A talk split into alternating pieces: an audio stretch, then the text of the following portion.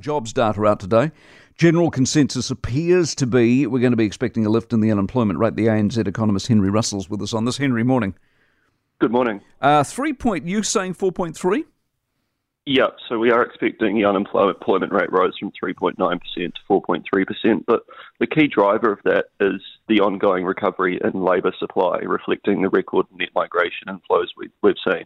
If you think back to twenty twenty-two, across the economy we were seeing widespread and intense labour shortages, and that led to wage bills skyrocketing, and that was one of the key drivers of our domestic inflation problem.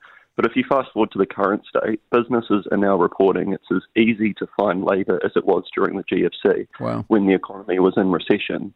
So this was at a time when labour demand plummeted and there were widespread job losses, but currently employment growth is actually proving relatively resilient, and it's really the recovery in labour supply that's actually seen inflationary pressure stemming from the labour market fade without the need for a big hit to labour demand or widespread job losses.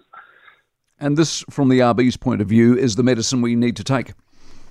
Yeah, absolutely. It is certainly positive for the R B N Z. We are starting to see um, wage growth moderate, and we we, categor- we would categorise the labour market as being no longer inflationary anymore. But that doesn't mean that it's job done. Um, they do need to see a sustained period with labour market slack um, to be confident that inflation's on its way back to target. See, this is where the battle comes in, because if the number's bad uh, or increases throughout the year to maybe five plus, then the pressure's going to go back on, and we're going to have this conversation we've had for the first couple of weeks of this year, aren't we? We're going, come on, where are the cuts? And they go, well, hold on, we've got to, you know, be patient. I mean, this is what we're in for, isn't it? Yeah, so we, we do we do think the R B N Z will be in a position to start cutting interest rates by uh, August this year. Um, but if, until then, they are going to want to keep keep talking pretty tough.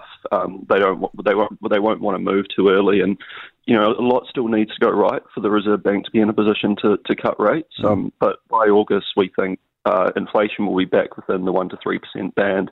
As you mentioned, unemployment will be breaching five percent and rising higher, and the economic activity will be well below below trend growth.